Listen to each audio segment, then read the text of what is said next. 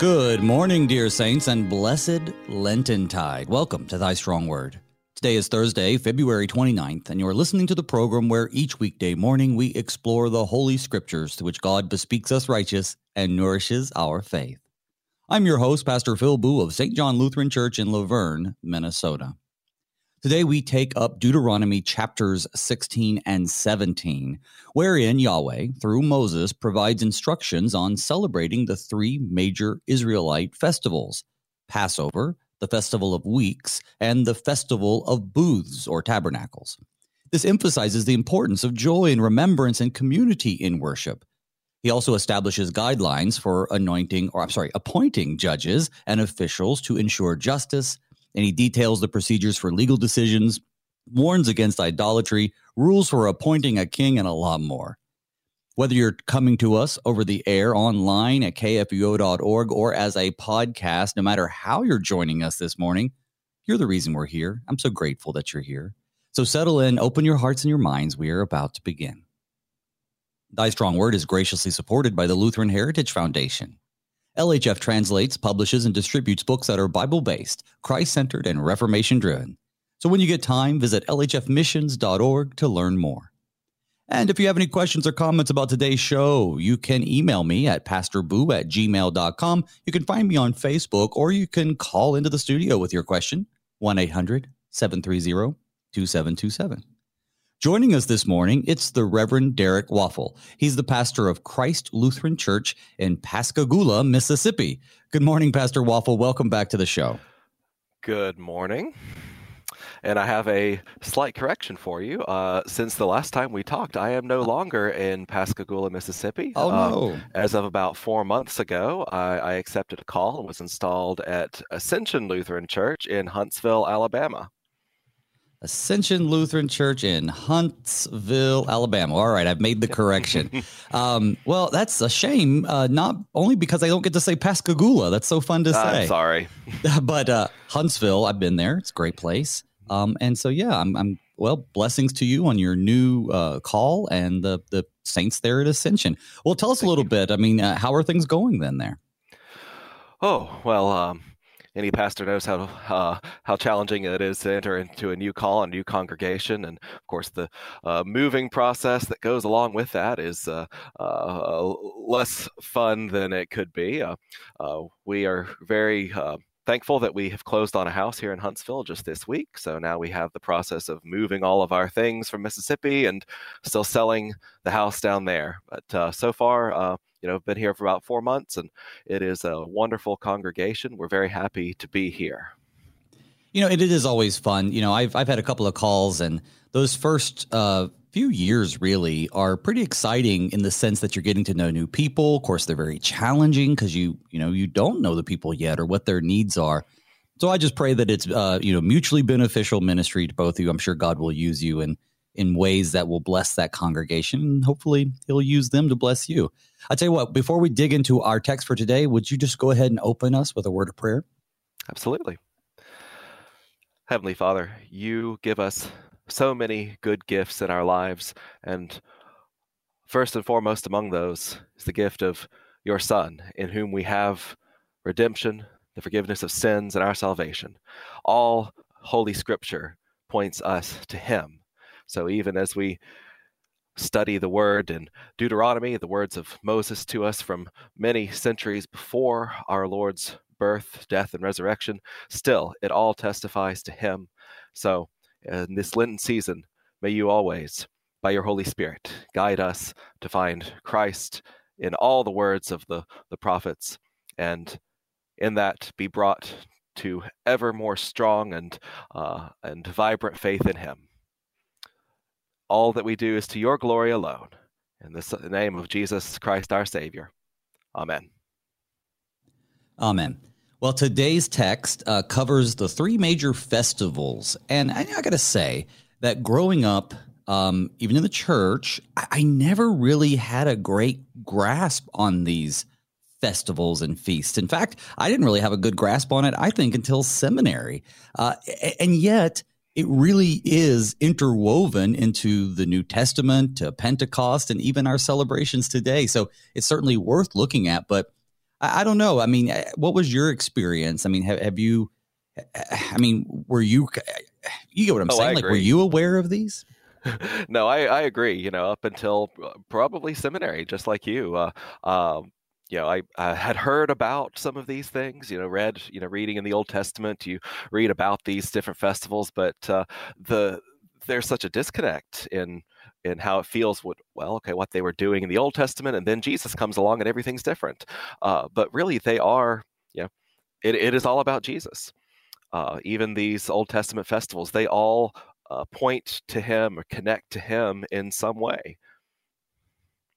Yeah, and I think that's what's really fascinating about it. I mean, God's foresight, and obviously we shouldn't be surprised that the creator right. of the universe, who's omnipotent, knows everything. But still, it's it's just it's beautiful to see it play out over the course of history. We are it certainly is. in a privileged time to be able to look back and see on how God is fulfilling His promises. Well, I'll tell you what. Uh, do you want to lay some foundation for what we've been talking about before we dive into 16? Oh well, um, you, you, can say no. I, yeah. well, I know. Uh, I know your listeners, if they've been tuning in for the previous fifteen chapters of Deuteronomy, know that this is uh, sort of uh, Moses's uh, uh, last uh, instructions to the people of Israel as they are at the end of those forty years of wandering in the wilderness, and some of it is just reiterating what they have already heard, and then encouraging them to be faithful and continue to follow God, and just as they stand on the the doorstep of the promised land, just the this capstone moment of, of all of that.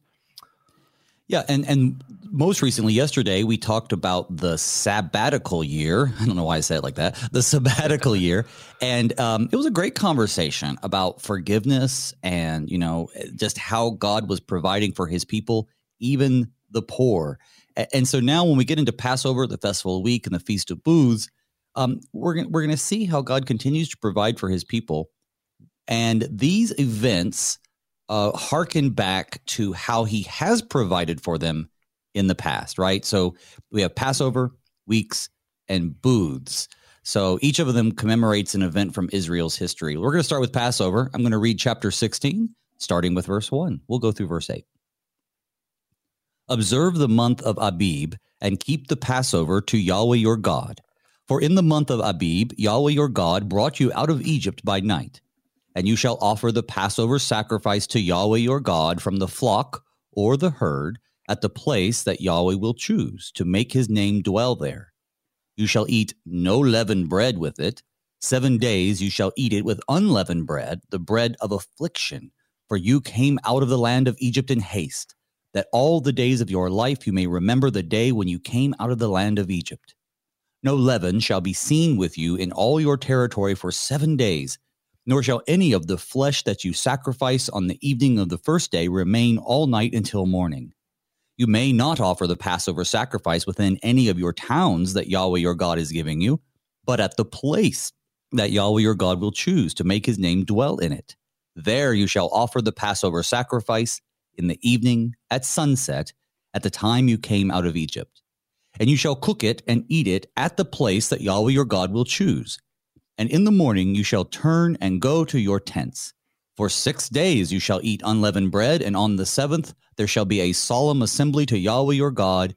You shall do no work on it. Now, brother, this is pretty much just a summary. I mean, elsewhere in Exodus, we're going to see a lot more detail about this, but this is certainly right. is a suitable summary for the people to remind them why they observe Passover. Yeah, and if there's if there's one Old Testament feast that connects perhaps the most clearly to Jesus, uh, it would be this one. Uh, yeah, the the Gospels uh, are uh, draw that connection out for us pretty clearly. Uh, Christ, our Passover Lamb, uh, has been sacrificed. Paul writes in First First Corinthians. So that the, there is that pretty obvious connection. The uh, the Passover lamb was sacrificed as uh, preservation of the life of the the firstborn among the Israelites when those among the Egyptians uh, were were killed in that tenth plague. One of my favorite Easter hymns, uh, a Martin Luther hymn, Christ Jesus lay in death strong bands. Uh, he, he writes in one of the verses of that uh, See, his blood now marks our door. Faith points to it. Death passes over, and Satan cannot harm us. Uh, so, you know, where, where is Jesus in this one? Well, that he, he is the Passover lamb who, who uh, covered in his blood, death passes over us and cannot do anything to harm us. So you know the and the Israelites, uh, perhaps it's it's a, a mistake that we we think you know the the ancient people before the time of Jesus. Well, okay, they didn't know the gospel because they didn't know about Jesus. Well, that's that's not the case at all. They knew all about God's uh, powerful work and His deliverance of them. the The Exodus is is full of gospel, how God saves and delivers and sets free, and even if they don't know the whole story yet in Christ, it is uh, you know they they they know who their God is. They know that He saves them, and this is all uh, part of that pointing forward to Christ and that greatest, most definitive act of God's salvation. And and what I really like about it too is that God is establishing for them, um, to use our modern language, a liturgical calendar. And the purpose of this liturgical calendar with these events is for them to remember, you know, what he has done for them. Passover, of course, being how he freed them from slavery in Egypt. And and I and I connect that today because, you know, we have sort of the festival season of the church year where we have a lot of festivals at once reminding us of things that Christ has done. And then we have sort of the ordinary time where it's less fe- fewer festivals, but still uh, we get to grow as the church grows, and we we kind of get to grow along with the early church through our lectionaries and our mm-hmm. liturgies.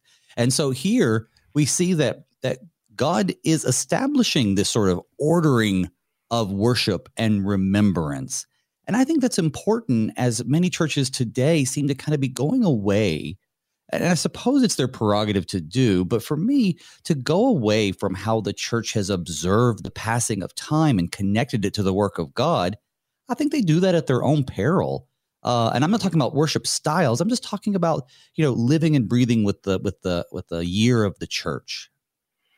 Oh no, I I, I agree that there's this rhythm of life. Uh, well, part of it goes all the way back to creation itself the uh, six days of work and one day of rest that is, is, part of the the rhythm of creation and right then this yearly cycle that is all focused on on uh, god on on uh, teaching the people about their Lord, returning them to Him, uh, bringing them back to worship, and yeah, you, are you're, you're correct that uh, that's part of the rhythm that we have in the church as well.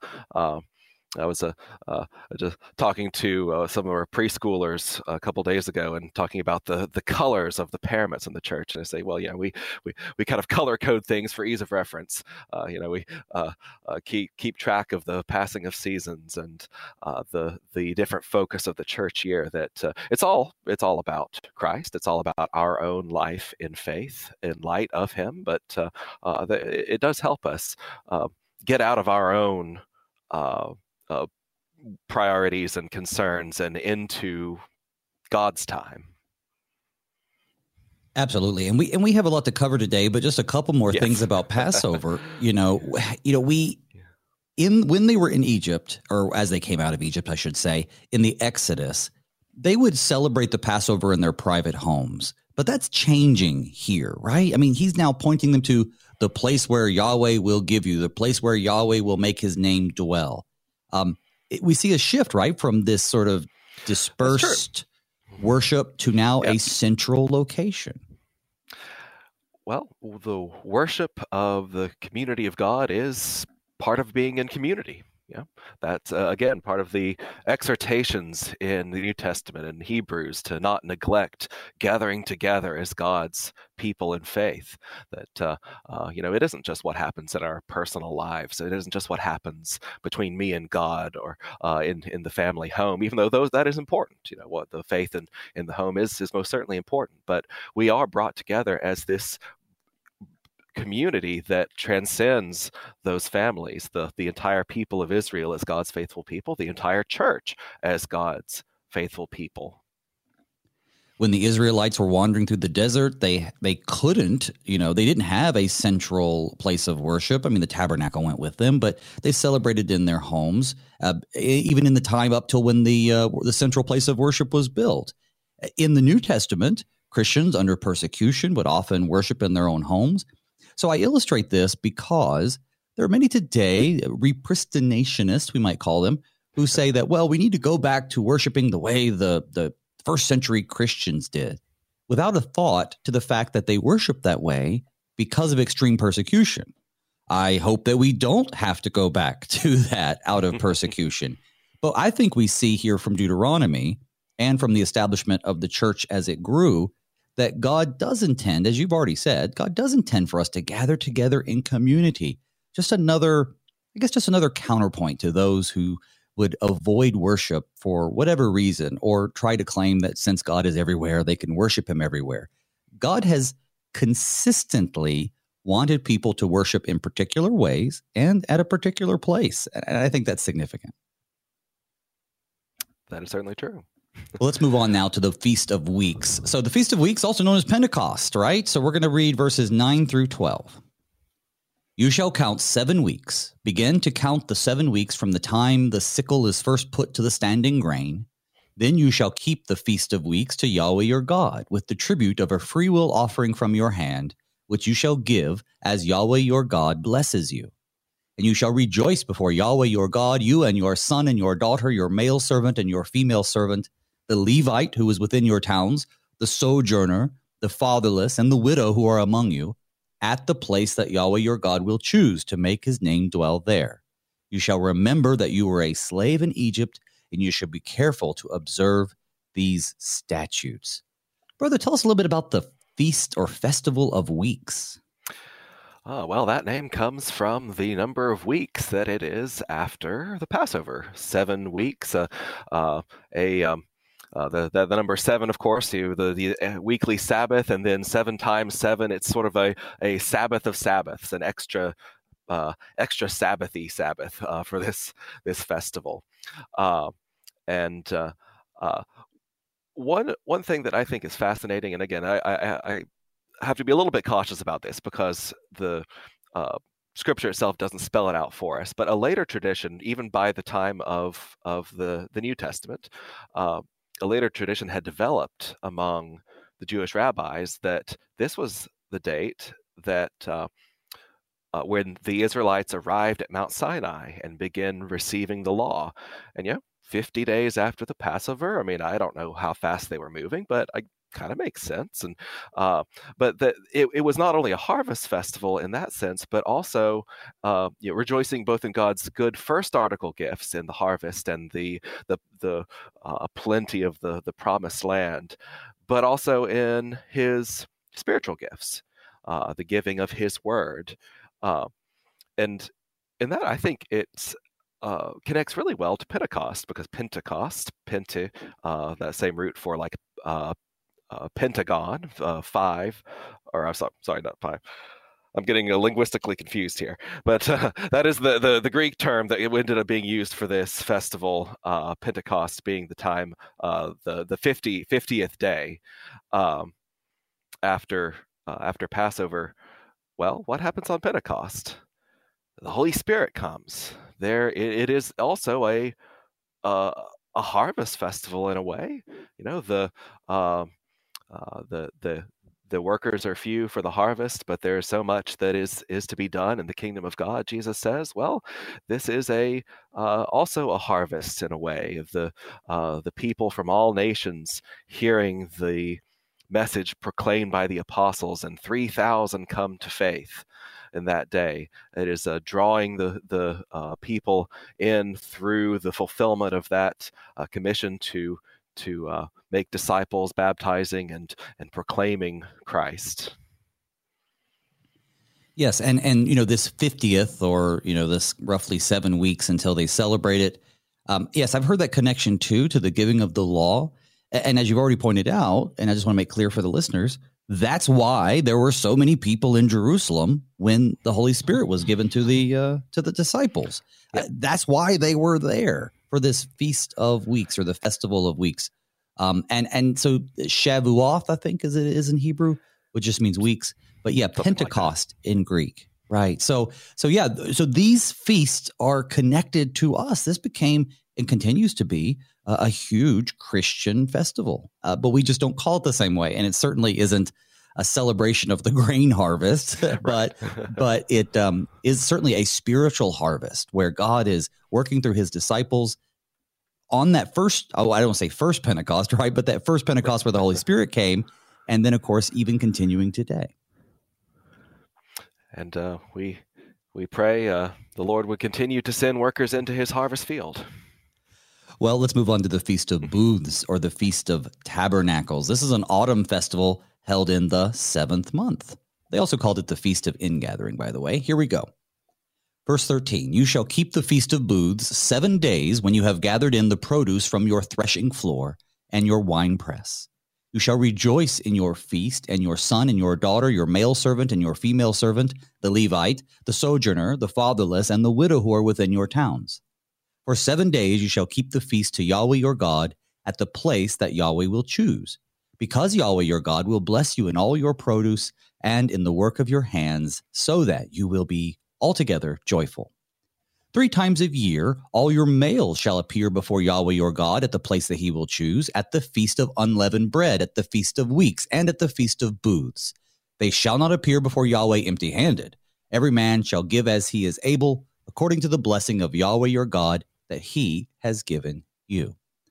So we get a quick rundown of the festival or feast of booths, and then a summary that three times a year, all your males shall ap- appear at the well, it's it's going to be the temple eventually.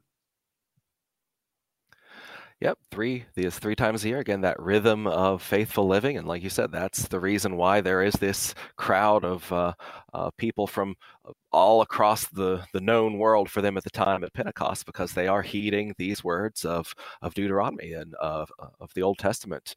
This is the time that you come and you bring your offering and you worship God here all together.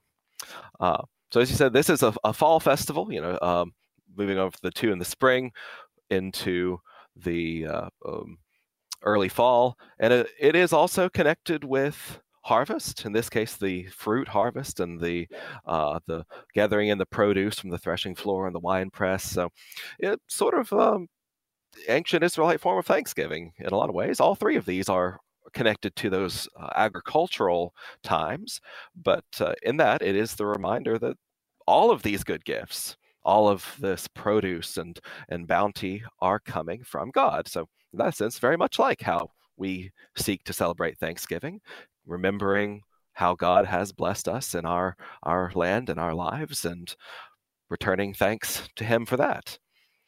Uh, the one the one aspect I love about the Feast of Booths is uh, it's not explicitly made here so much in Deuteronomy, but in Leviticus talks about how one of the elements of this uh, observance is making a shelter out of uh, branches or palm fronds or things like that to remember how their ancestors lived in tents while their God took care of them for 40 years in the wilderness. Uh, I've always thought it's funny because it would be like if, um, you know, if we, um, me speaking personally, uh, descendant of Europeans who came to the New World.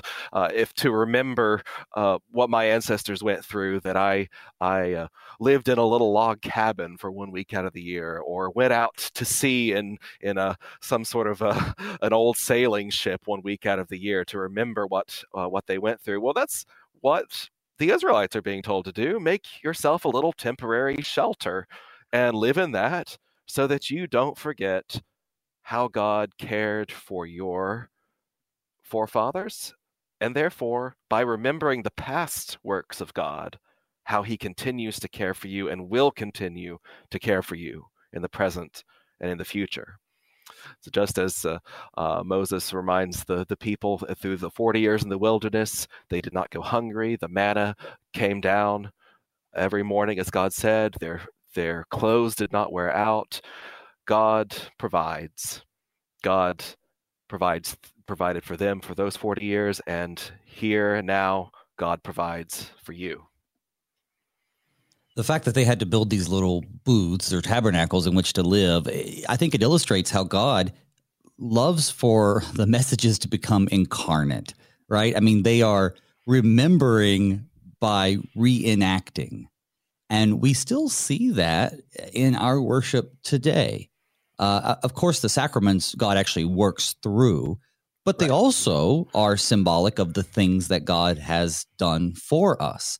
Uh, it, it, you know, he does give us his very true body and blood of his son who died for us on the cross and, and strengthens our faith and forgives our sins. But we also do it in remembrance of what Christ has done and what God has done. And that's what this is about. So I, I, God knows, and this is me speaking off the cuff, but God knows that we need these sort of incarnate reminders. I, I believe that's why he combined his word with visible elements to affect the sacraments because he knows that that's just the nature of who we are. And so, yes, I think that um, there was a movement, gosh, uh, maybe 10 years ago or so, where they were taking youth and they would like sleep on the streets for a couple days or overnight or something to try to you know connect themselves that, yeah. to the homelessness.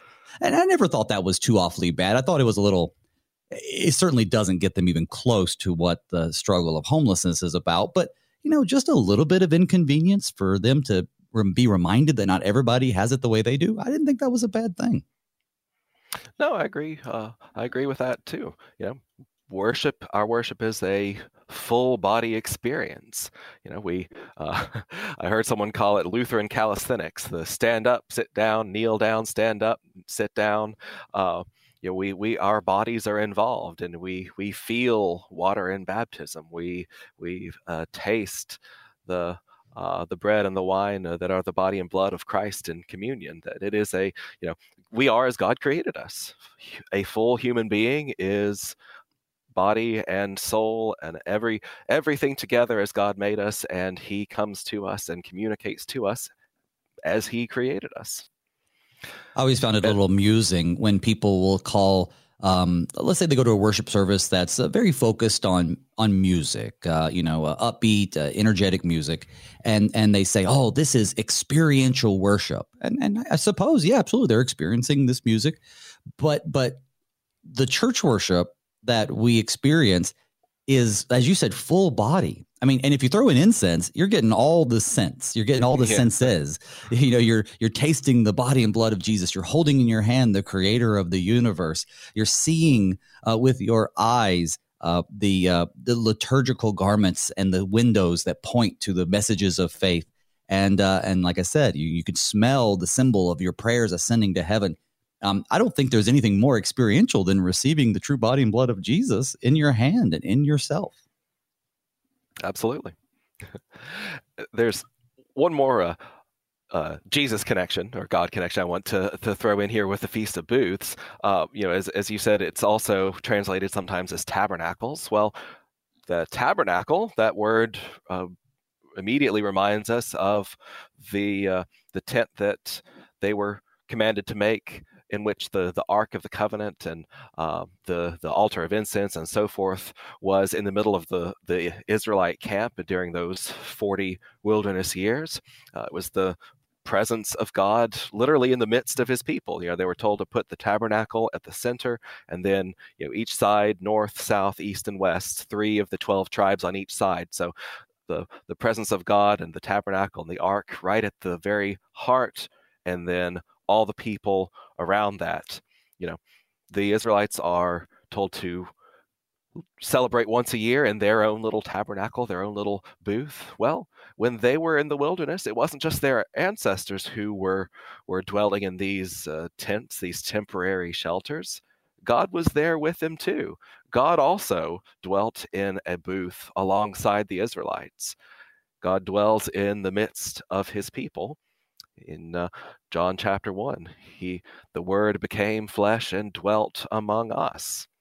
Uh, that uh, uh, that that is again the the uh, ultimate fulfillment in Christ of what all of these promises and all of these uh, indications and to the the ancient people all were building up to. And if I'm not mistaken, the the phrase that you just said, "He dwelt among us," that Greek word for dwelt is um, connects to tabernacle. Basically, you could say he tabernacled among us. That's correct. Well, yeah. At least if I I'll tell you what, this is Greek well enough. well, we're right up against the break, so we're going to take it, folks. Don't go anywhere. In just a few moments, when we come back, Pastor Waffel and I will keep on going through Deuteronomy 16 and 17. See you in a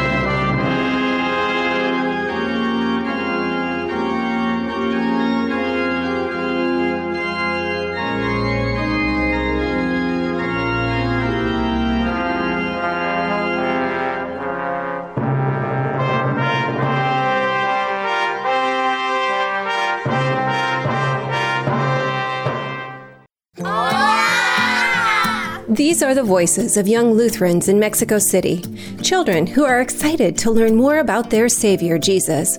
But they need our help because good Lutheran books for kids in the Spanish language are in short supply in Mexico. To learn how you can help tell Spanish speaking kids everywhere about Jesus in a language they can understand, go to the Lutheran Heritage Foundation website at lhfmissions.org forward slash Juan 316.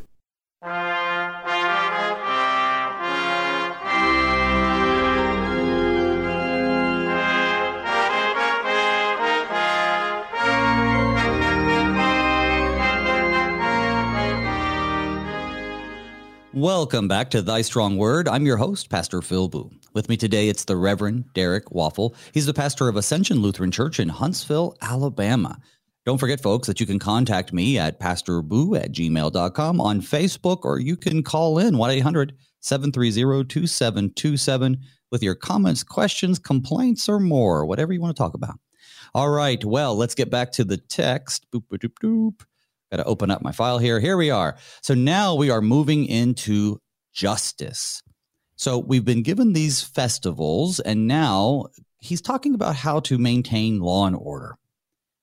Moses says, verse 18, You shall appoint judges and officers in all your towns that Yahweh your God is giving you, according to your tribes, and they shall judge the people with righteous judgment. You shall not pervert justice you shall not show partiality, and you shall not accept a bribe. For a bribe blinds the eyes of the wise and subverts the cause of the righteous. Justice, and only justice, you shall follow, that you may live and inherit the land that Yahweh your God is giving you. I will pause right there at the end of 20. As we've been reading through Deuteronomy, there are a lot of conditional promises. You know, obey me and things will go well with you in the land. Follow my way and you won't even have poor among you. God says, as he also then tells them how to take care of the poor, which I think is insight into uh, how much he knows us. But here is another uh, conditional promise, but it's about justice. And I feel like today, the concept of justice, particularly social justice, um, I think it, it, blurs the lines between the justice that God is seeking uh, and, and, trying to instill in people here. But I don't know. What do you think? What, what's Moses getting at?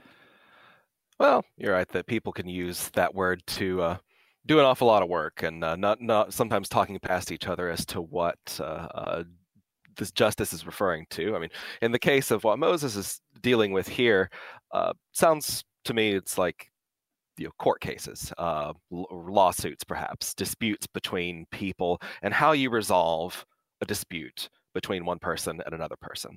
Because, as you say, God knows us very well. It would be uh, wonderful if we didn't have these disputes, if we all lived together in perfect harmony. Uh, that's not going to happen on this side of Christ's return. So we have to have ways of dealing with with those aspects of our humanity and our life together in community. But God is very much concerned about these things. You know, show justice. Do not uh, you know, perverting justice here in verse 19 is connected directly with showing partiality, favoring one side over another side. Uh, again, back in Exodus, this is addressed multiple times. The in Exodus uh, 23, you know, do not be swayed by the crowd, by popular opinion, mob rule, you could say. Do not show partiality to a poor man because he is poor and do not show partiality to a rich man because he is rich. That uh, uh, God is a God of truth and values uh, uh, truth among us as well. And this, uh, I believe, is part of that. You know, the traditional depiction, justice is blind. Well, that fits quite well with what we see here. Do not show partiality, but uh, judge these disputes uh, rightly, according to the truth, uh, so far as we are able to determine that. And of course, do not accept bribes. Uh, I, I feel like that should be uncontroversial to most people, uh, saying that it's not a good thing when your judges are accepting bribes, um, unless you're the one doing the bribing, I suppose. If you're wealthy and you can buy the outcome you want, then it seems nice to you. But uh, objectively speaking, uh, it's pretty easy for us all to agree that that is not good for society at large. Uh, when you get this promise that's connected with it, you know, that you may live and inherit the land the Lord is giving you, uh, I, I think it's twofold. One, it is simply how things work when our society starts to break down and these uh, sort of disputes are not uh, resolved righteously uh, when they're either uh, the authorities in the land are not carrying out their duties properly well we're not going to live and enjoy the land that uh, or that whatever god gives to us for very long. It's just the normal course of events when human society breaks down. But particularly for the israelites you know the promised land it's again the phrase we use the promised land the land of god's promise it is always god's gift to them. And it it is a constantly given gift. When later on the Israelite people are not faithful, the land gets taken away from them for a time. It is always God's land given to them, uh, a, a, not only a one time gift, but a constantly given gift. I was thinking about your comment about mob rule, and that connects us to Jesus too, in a way. I mean, we we have Jesus's suffering and death as the result of uh, injustice on that on the hands of the governing authorities who gave in to mob rule. Our, um, our of course, God can work that experience with that. I mean, God can work that to our glory, which I mean, His glory, pardon me, to our salvation, which He did.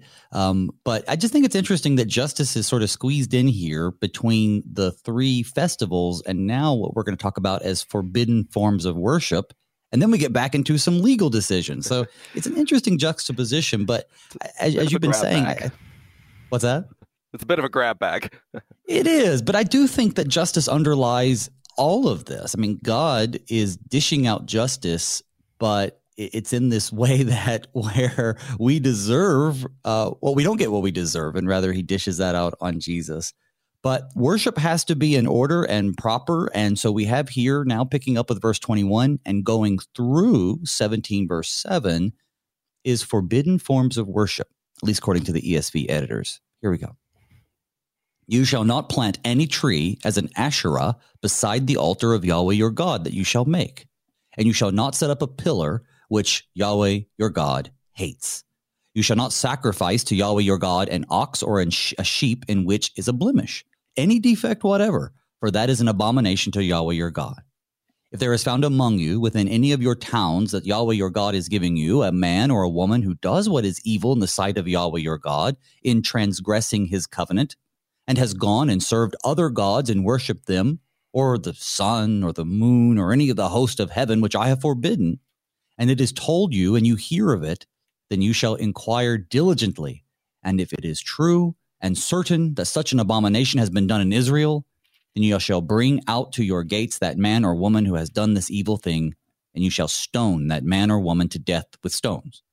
On the evidence of two or three witnesses, the one who is to die shall be put to death, and a person shall not be put to death on the evidence of one witness.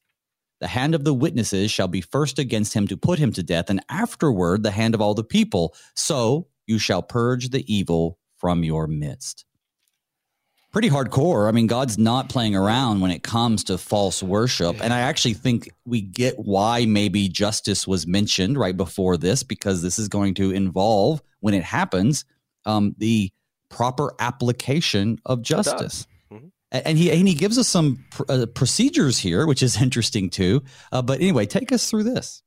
All right. Well, like you said, idolatry and false worship are extremely serious. Uh, God, God is not playing around when it comes to this.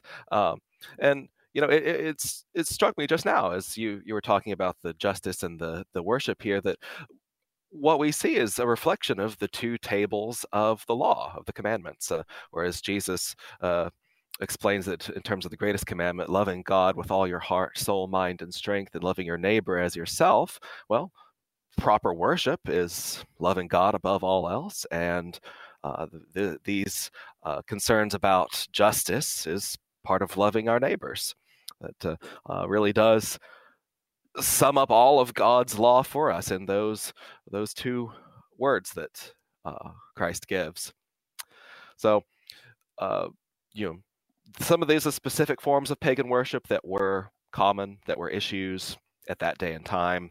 The Asherah, uh, you know, verse 22, you shall not set up a pillar which the Lord your God hates. Well, of course, that's not just any pillar, you know, just because you have a, a, a, pillar supporting a, a roof at a, a, building doesn't mean that God hates that. It's, it is a pillar set up as a monument for pagan worship in this situation. And, uh, making a sacrifice in which there is a blemish he says that is an abomination to your lord well that's uh, so it's not just worshiping false gods but it's also uh, not worshiping the true God in the proper way. You know, bringing to Him, you know, the you know these these animals with uh, blemishes. It'd be like bringing to God, well, the rejects, the uh, uh, the the second, uh, the the factory seconds, instead of what He He commands, which is those without blemish, those which are you know really a sacrifice for you. You take you take the these blemished animals that might not be worth that much to you anyway how much of a sacrifice is it? Uh, so you know he, both this concern for worshiping the true god instead of false gods but also worshiping properly uh, and for those who do not do that again it's a very serious matter here it can lead to the death penalty, according to uh, uh, this passage here in chapter 17. And so there is a due process. Again, connecting that back to justice uh, among people and their disputes, there is due process here as well. A person cannot be put to death on the evidence of only one witness because God knows us very well. He knows that there is a temptation or a possibility of, well, maybe maybe this person has it out for this other person and they might like to take advantage of some of these procedures to uh, you know to get what they want or get even uh, some of the stories of uh, witch trials like the salem witch trials back in, in Salem, Massachusetts in the uh, late 1600s. Some of those come to mind, the kinds of, of allegations that you really can't prove or disprove. Uh, yeah, God doesn't want to have anything to do with that kind of witch hunt, and that's why He lays out this process for justice to be done. There is fair investigation and evidence. Uh, yeah, there there's uh, no anonymous accusations the hand of the witnesses shall be the first against him to put him to death. You know, there are no anonymous denunciations. So there you have the right to face your accuser, as we exactly, might say in our yeah. modern legal yeah. parlance.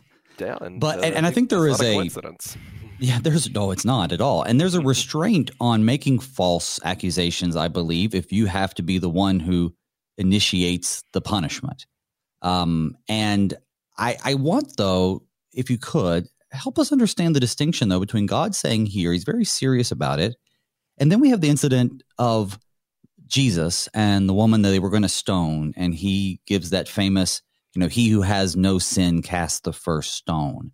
How do we reconcile those two events? Hmm.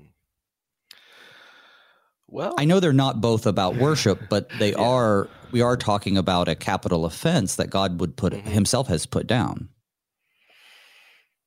Well, that is an excellent question. You know, in light of, of this, the hand of the witnesses must be the first against them. Uh, now I know Jesus Jesus' words is the one who is without sin, uh, but you know, it would it would make me wonder if well, who were the witnesses against that woman?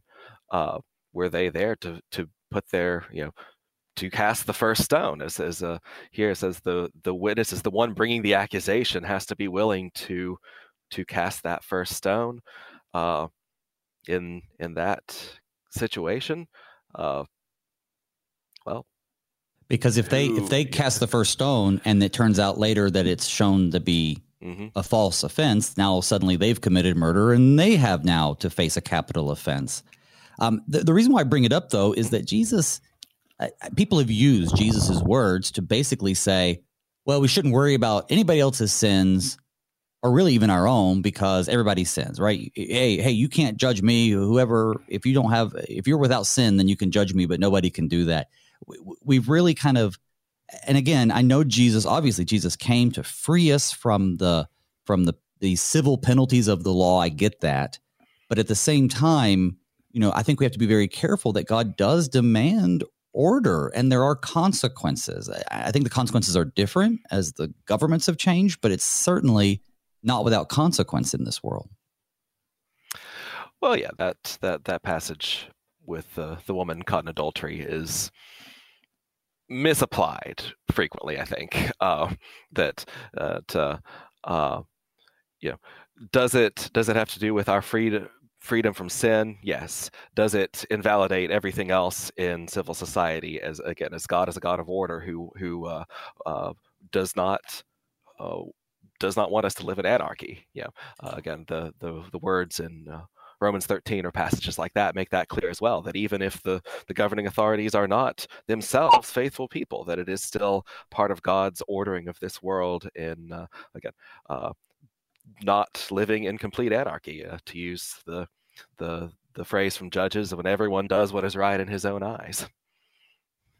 At this time, uh, when Moses is giving these, they're going into the promised land. They are going to be a theocracy, you know, so there has to be some order. We've heard it already, but the next few verses talk about legal decisions by priests and judges. So, starting with verse 8 through 13, if any case arises requiring decision between one kind of homicide and another, or one kind of legal right in another, or one kind of assault in another, any case within your towns that is too difficult for you, then you shall arise and go up to the place that Yahweh your God will choose.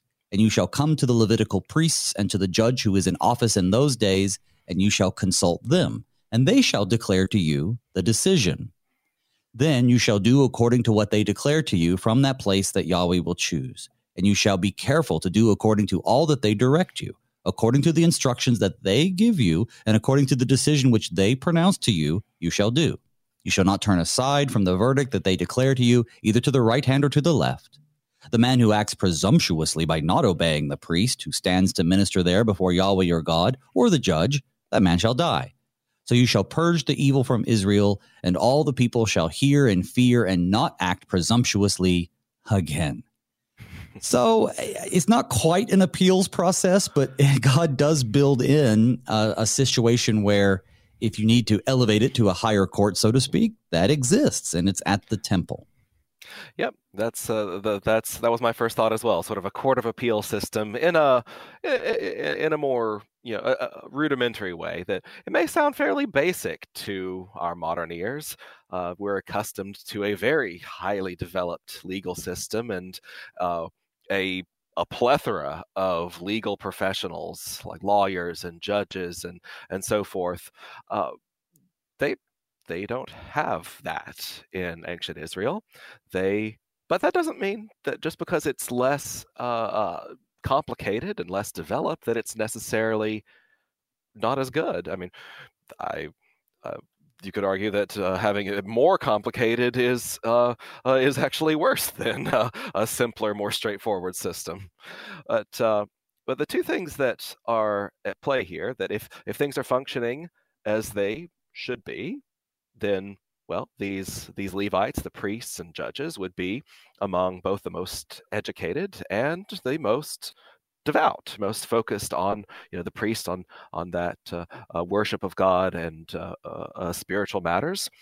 Uh, that they they're a logical or a sensible place to turn to for helping resolve disputes just as Paul points us to do in First Corinthians. He says that Christians should turn to the church and to fellow Christians to help them resolve disputes, because those disputes happen even among Christians, but that it's not secular courts, but other faithful people who that they should turn to. That uh, you know, possibly a legally unlearned but faithful Christian may give a more righteous judgment than the most trained secular legal professional.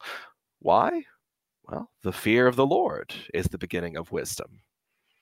Uh, so I think there's there's a lot of wisdom here that uh, even without again that complicated uh, developed legal system, they they recognize human nature. Disputes happen, disagreements happen. Sometimes a second opinion or higher opinion is is required in some of the more complicated situations, and in that case, bring it to the people who are living in this fear of the Lord that is the beginning of wisdom, who have who know the word of God, who know the Lord, present it to them. And uh, again, if you ignore them, well, uh, again, strict strict system that we've got here, that man shall die. You don't get to go off and do what is right in your own eyes. You are bringing this before the Lord. Uh, again, the the one of the worst things that we can say about that time in, in Israelite history is everyone did what was right in his own mm-hmm. eyes. Instead, the implication, I believe, what's right in God's eyes.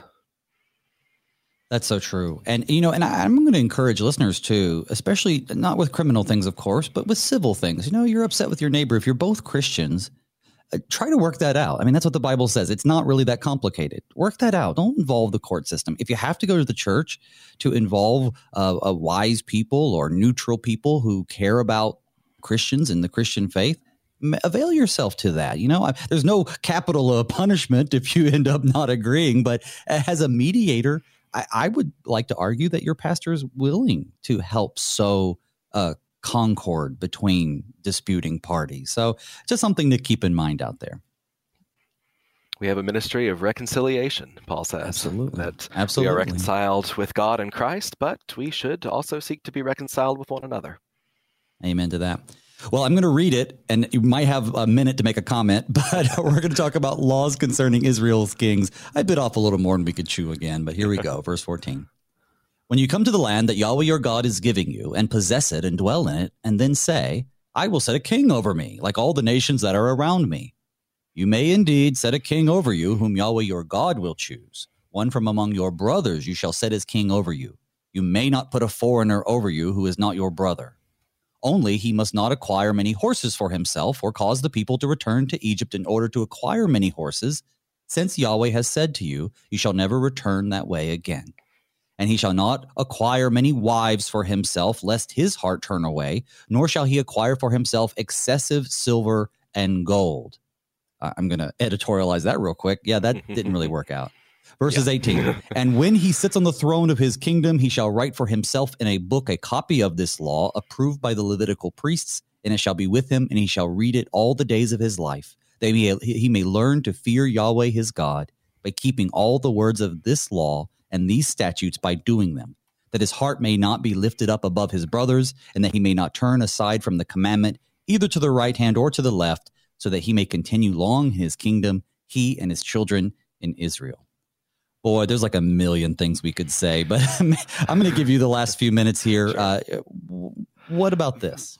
This is one of the most fascinating parts of these whole two chapters we've, we've been working through for me because God knows exactly how it's all going to play out. This is generations before the kings come onto the scene, before uh, uh, they come to Samuel and ask for the king, and Saul is anointed for that. This is long time before that.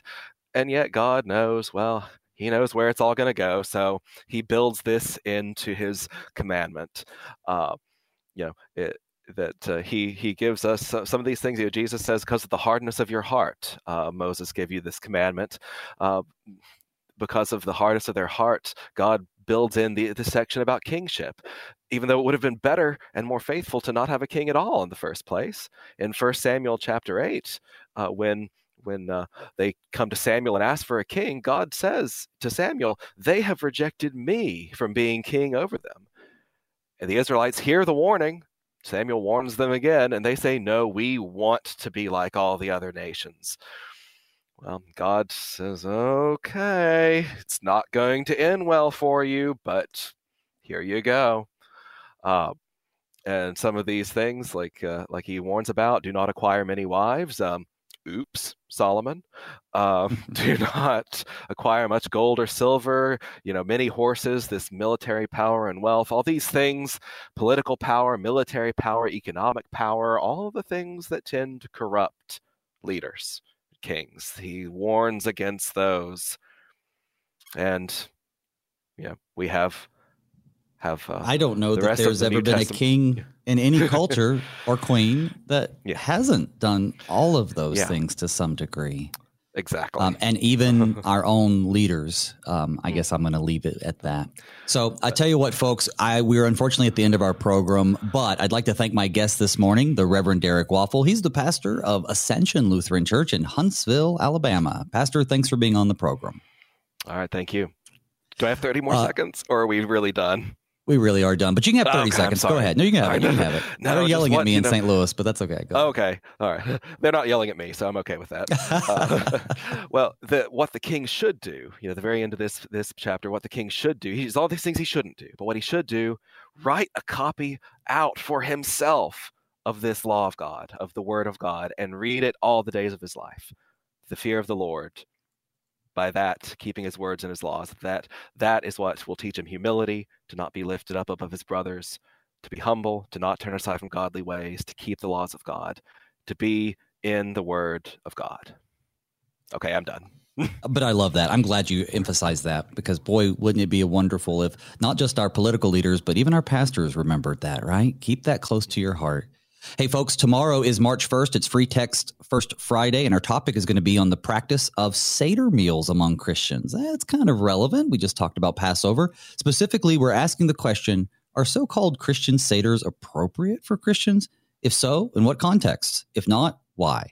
My guest to help us dig into this timely topic is the Reverend Dr. Daniel Gard, so do not miss it. Until then, may God's peace and blessings be with you all as we pray, Father, keep us in thy strong word.